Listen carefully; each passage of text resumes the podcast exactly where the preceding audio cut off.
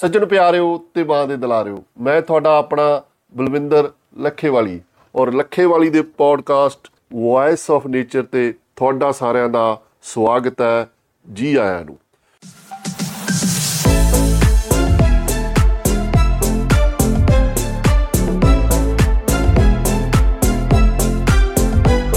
ਦੋਸਤੋ, ਅੱਜ ਦਾ ਵਿਸ਼ਾ ਮੌਜੂਦਾ ਚੱਲ ਰਿਹਾ ਸਮਾਂ ਸਾਡਾ ਤਿਹਾਰਾਂ ਦੇ ਦਿਨ ਸ਼ੁਰੂ ਹੋਣ ਵਾਲੇ ਆ।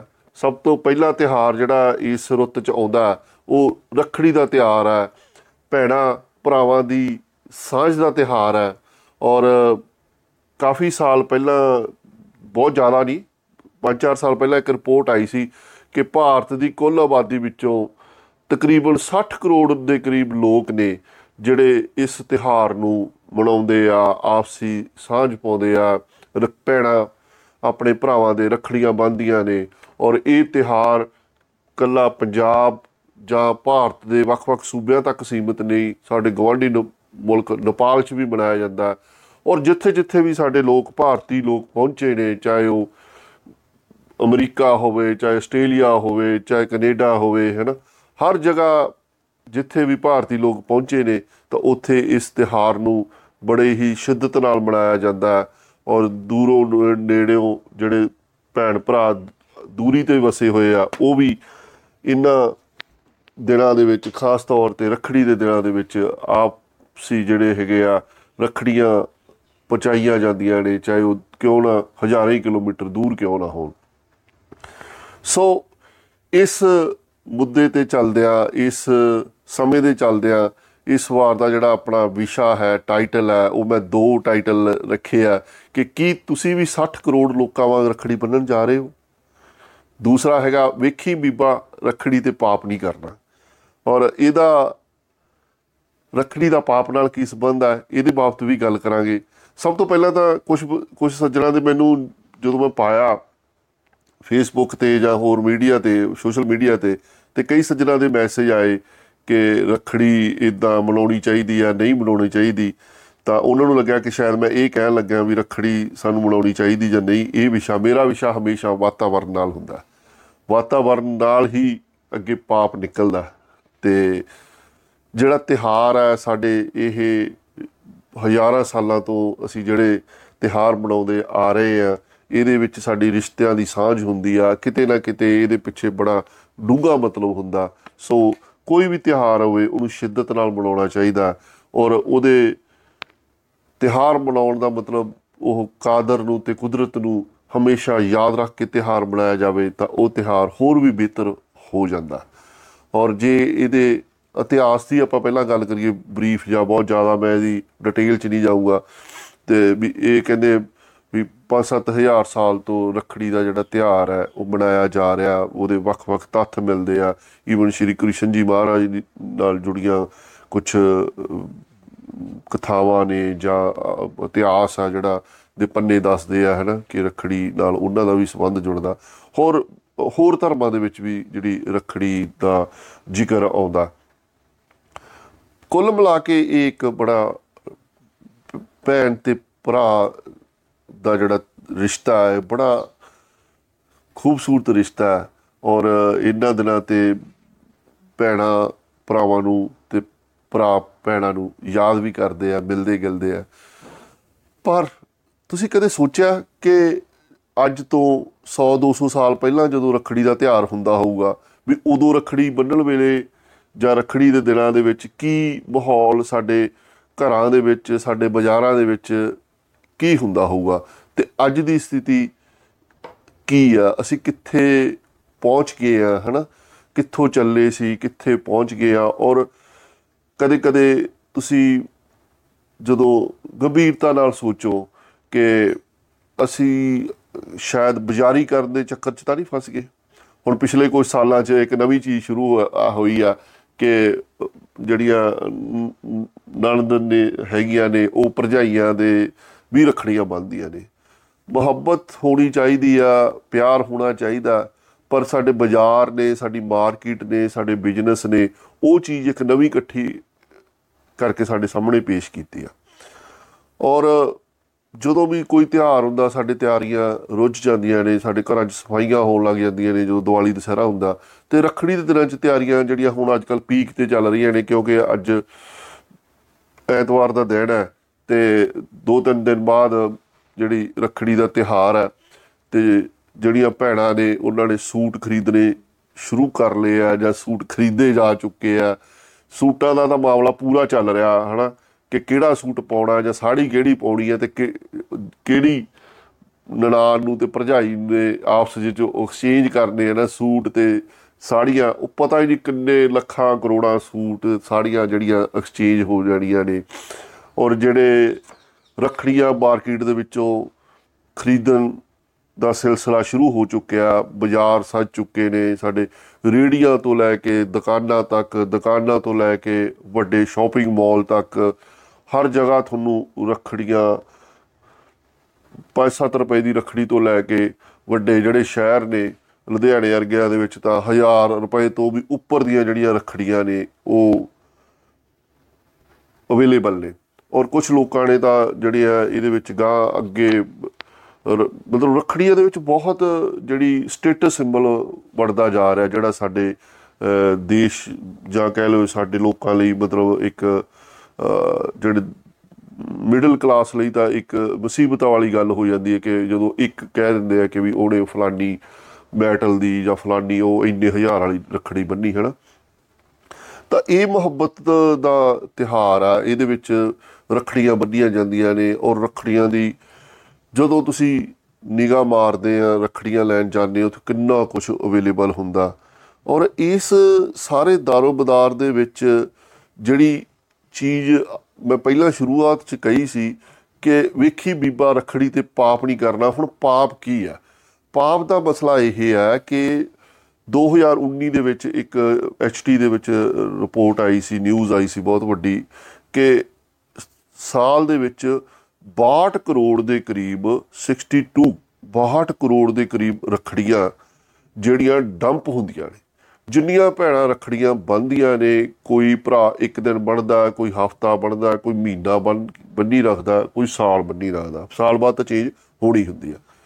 ਤੁਸੀਂ ਸੋਚੋ ਕਿ ਪਿਛਲੇ 15 20 30 ਸਾਲ ਜਿੰਨੀ ਤੁਹਾਡੀ ਉਮਰ ਆ, ਜਿੰਨੀਆਂ ਰਖੜੀਆਂ ਨੇ, ਉਹ ਕਿੰਨੀਆਂ ਰਖੜੀਆਂ ਤੁਹਾਡੇ ਕੋਲੇ ਆਉਂਦੀਆਂ ਨੇ? ਜਾਂ ਤੁਸੀਂ ਦਿੰਨੇ ਹੋ ਔਰ ਉਹ ਕਿੰਨੀਆਂ ਰਖੜੀਆਂ ਜਾਂਦੀਆਂ ਕਿੱਥੇ ਨੇ?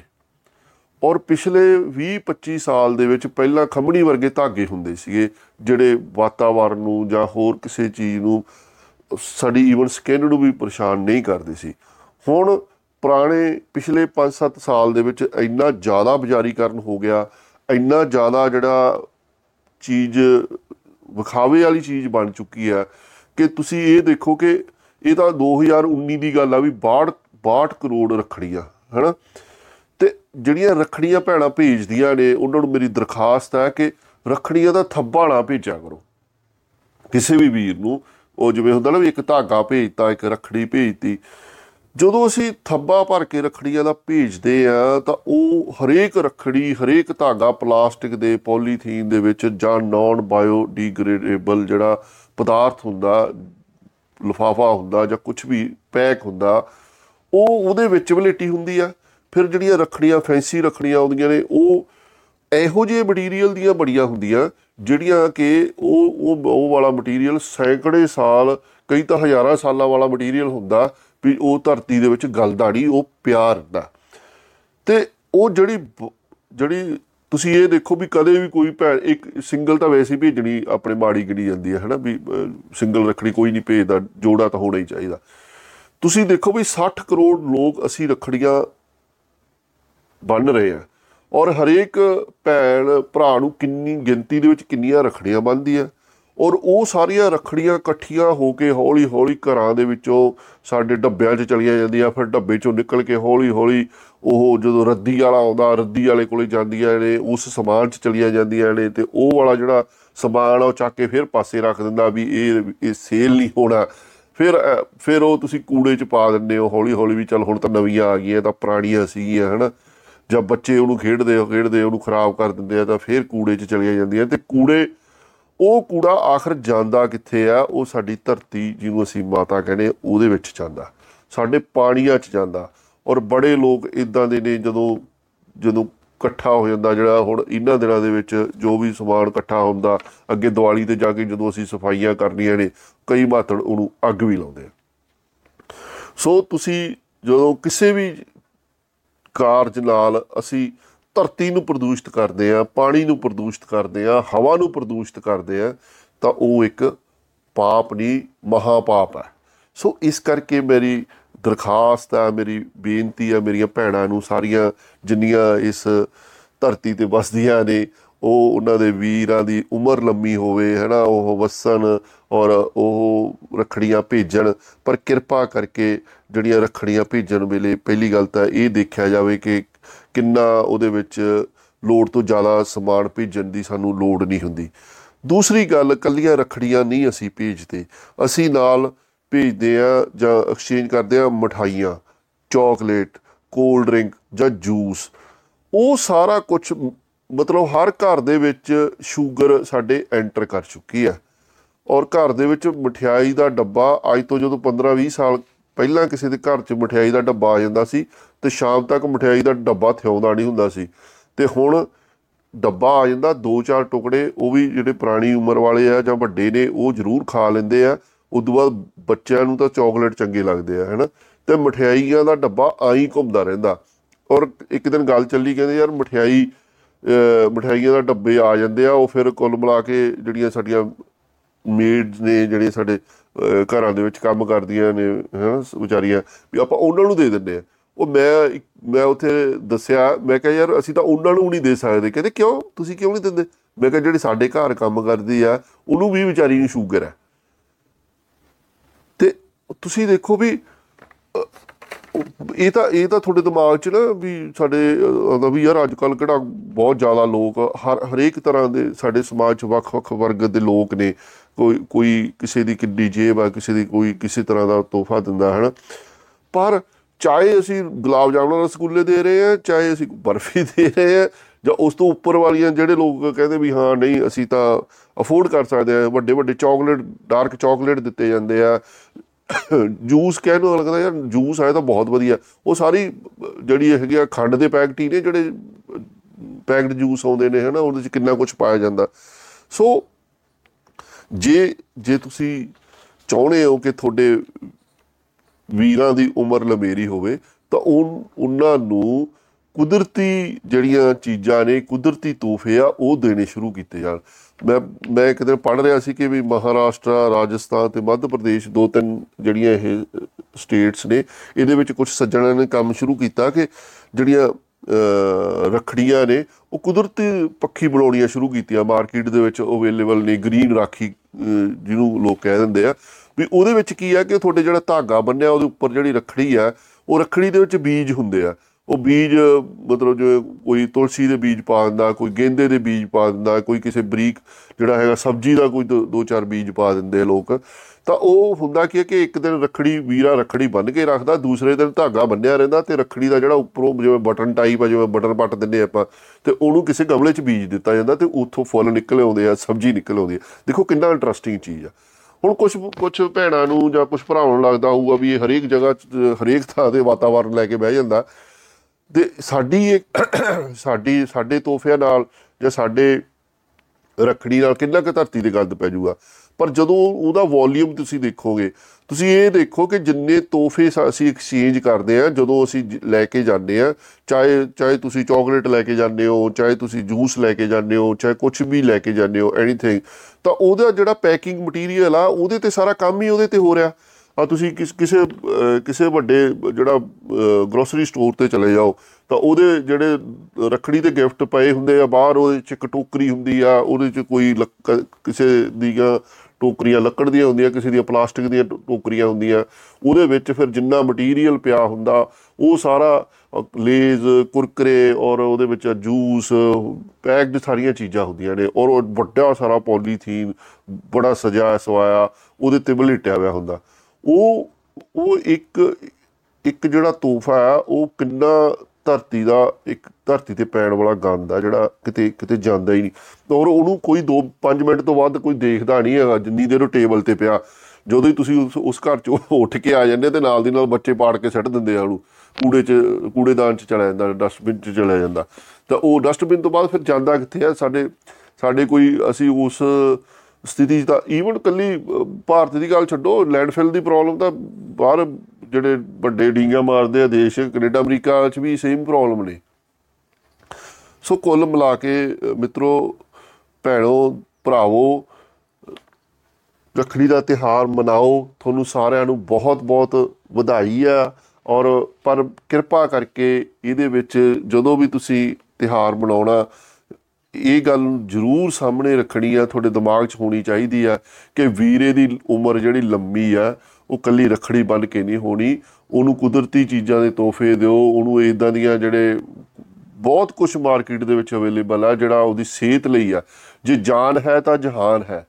ਤੇ ਜੇ ਤੁਸੀਂ ਸੱਚਮੁੱਚ ਆਪਣੇ ਭਰਾ ਨੂੰ ਪਿਆਰ ਕਰਦੇ ਹੋ ਤੇ ਭਰਾ ਭੈਣ ਨੂੰ ਪਿਆਰ ਕਰਦਾ, ਤਾਂ ਸਾਡੇ ਜਿਹੜੇ ਤੋਹਫੇ ਆ, ਉਹ ਐਕਸਚੇਂਜ ਹੋਣੇ ਚਾਹੀਦੇ ਆ। ਜਿਨ੍ਹਾਂ ਦੇ ਵਿੱਚ ਦਵਾਈਆਂ ਨਹੀਂ ਹੋਣੀਆਂ ਚਾਹੀਦੀਆਂ, ਕੁਦਰਤੀ ਰੂਪੀ, ਚਾਹੇ ਤੁਸੀਂ ਫਰੂਟ ਦਿੰਦੇ ਹੋ ਜਾਂ ਤੁਸੀਂ ਕੋਈ ਹੋਰ ਚੀਜ਼ਾਂ ਦਿੰਦੇ ਹੋ, ਅਹ ਬੜੇ ਅੱਜ ਕੱਲ ਤਾਂ ਸੋਹਣੇ ਸੋਹਣੇ ਪੈਕ ਆਉਂਦੇ ਨੇ ਜਿਹੜੇ ਨੈਚੁਰਲ ਜਿਹੜੀਆਂ ਹਰਬਸ ਦੀਆਂ ਚੀਜ਼ਾਂ ਨੇ ਸਾਡੇ ਕੋਲ ਅਵੇਲੇਬਲ ਨੇ। ਸੋ ਉਹਨਾਂ ਚੀਜ਼ਾਂ ਦੀ ਆਪਾਂ ਆਦਤ ਪਾਈਏ ਕਿ ਉਹਦੀ ਸਿਹਤ ਚੰਗੀ ਰਵੇ। ਸ਼ਾਇਦ ਤੋਂ ਮਿੱਠਾ ਕੀ ਹੋ ਸਕਦਾ?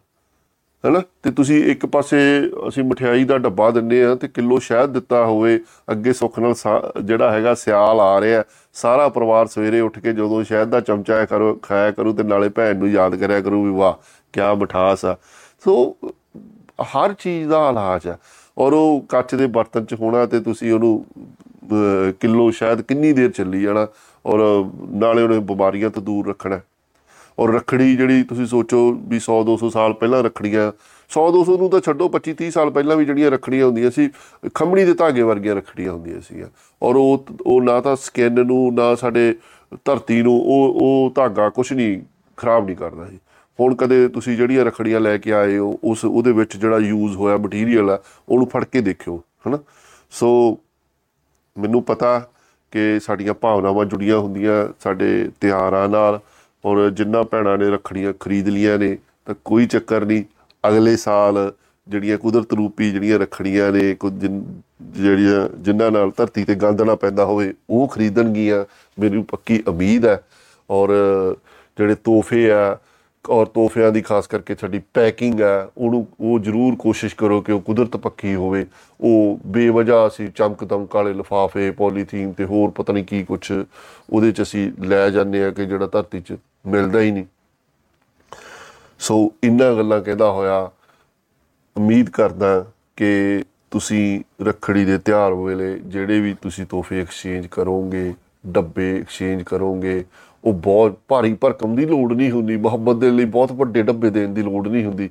ਰੱਖੜੀਆਂ ਵੱਡੇ ਵੱਡੇ ਡੱਬਿਆਂ 'ਚ ਪਾ ਕੇ ਦੇਣ ਦੀ ਲੋੜ ਨਹੀਂ। ਪਹਿਲਾਂ ਲੋਕ ਸਿੱਧੀ ਪੋਸਟ ਕਰ ਦਿੰਦੇ ਹੁੰਦੇ ਸੀ, ਉਹਦੇ 'ਚ ਡਾਕਖਾਨੇ ਰਾਹੀਂ ਇੱਕ ਛੋਟੀ ਜੀ ਲਿਫਾਫੇ 'ਚ ਪਾ ਕੇ ਪੋਸਟ ਕਰ ਦਿੰਦੇ ਸੀ। ਹੁਣ ਅੱਜ ਕੱਲ ਲੋਕ ਡੱਬੇ ਲੱਭਦੇ ਆ। ਮੈਂ ਖੁਦ ਲੱਭਿਆ ਪਿੱਛੇ ਜੇ, ਹਨਾ। ਪਹਿਲਾਂ ਡੱਬਾ ਲੱਭਦਾ ਬੰਦਾ, ਫਿਰ ਡੱਬੇ ਦੇ ਵਿੱਚ ਹੋਰ ਚੀਜ਼ਾਂ ਪਾਈਆਂ ਜਾਂਦੀਆਂ। ਫਿਰ ਉਹ ਭੇਜੀਆਂ ਜਾਂਦੀਆਂ, ਲੋਕਲ ਭੇਜੀਆਂ ਜਾਂਦੀਆਂ, ਬਾਹਰ ਭੇਜੀਆਂ ਜਾਂਦੀਆਂ ਨੇ। ਸੋ ਮੁਹੱਬਤ ਦੇ ਇਸ ਭੈਣ ਭਰਾ ਦੇ ਮੁਹੱਬਤ ਦੇ ਇਸ ਤਿਹਾਰ ਦੀ ਆਪ ਸਭ ਨੂੰ ਵਧਾਈ ਔਰ ਉਮੀਦ ਕਰਦਾ ਕਿ ਤੁਸੀਂ ਆਪਦੇ ਇਸ ਭਰਾ ਦੀ ਗੱਲ ਜ਼ਰੂਰ ਮੰਨੋਗੇ, ਜੇ ਸੁਣੀ ਹੈ ਤਾਂ ਮੰਨੋਗੇ ਵੀ ਕਿ ਅਸੀਂ ਜੋ ਵੀ ਕੰਮ ਕਰਨਾ, ਉਹ ਇਹ ਵੀ ਸਾਡੇ ਜਿਹੜੇ ਰੁੱਖ, ਬੂਟੇ, ਧਰਤੀ, ਹਵਾ, ਪਾਣੀ, ਇਹ ਵੀ ਸਾਡੇ ਰਿਸ਼ਤੇਦਾਰ ਹੀ ਨੇ। ਇਹਨਾਂ ਦੀ ਸਿਹਤ, ਸਾਡੇ ਖੁਦ ਭਰਾਵਾਂ ਦੀ ਸਿਹਤ ਸਾਡੇ ਲਈ ਬਹੁਤ ਜ਼ਰੂਰੀ ਆ। ਸੋ, ਹੱਸੋ, ਖੇਡੋ। ਫਿਰ ਮਿਲਦੇ ਆ, ਫਿਰ ਕਿਸੇ ਦਿਨ ਹੋਰ ਕਿਸੇ ਵਿਸ਼ੇ ਤੇ ਗੱਲ ਕਰਾਂਗੇ। ਤਦ ਤੱਕ ਲਈ ਹੱਸਦੇ ਰਹੋ, ਮੁਸਕਰਾਉਂਦੇ ਰਹੋ, ਪਰ ਵਾਤਾਵਰਨ ਵੀ ਜ਼ਰੂਰ ਬਚਾਉਂਦੇ ਰਹੋ। ਰੱਬ ਰਾਖਾ।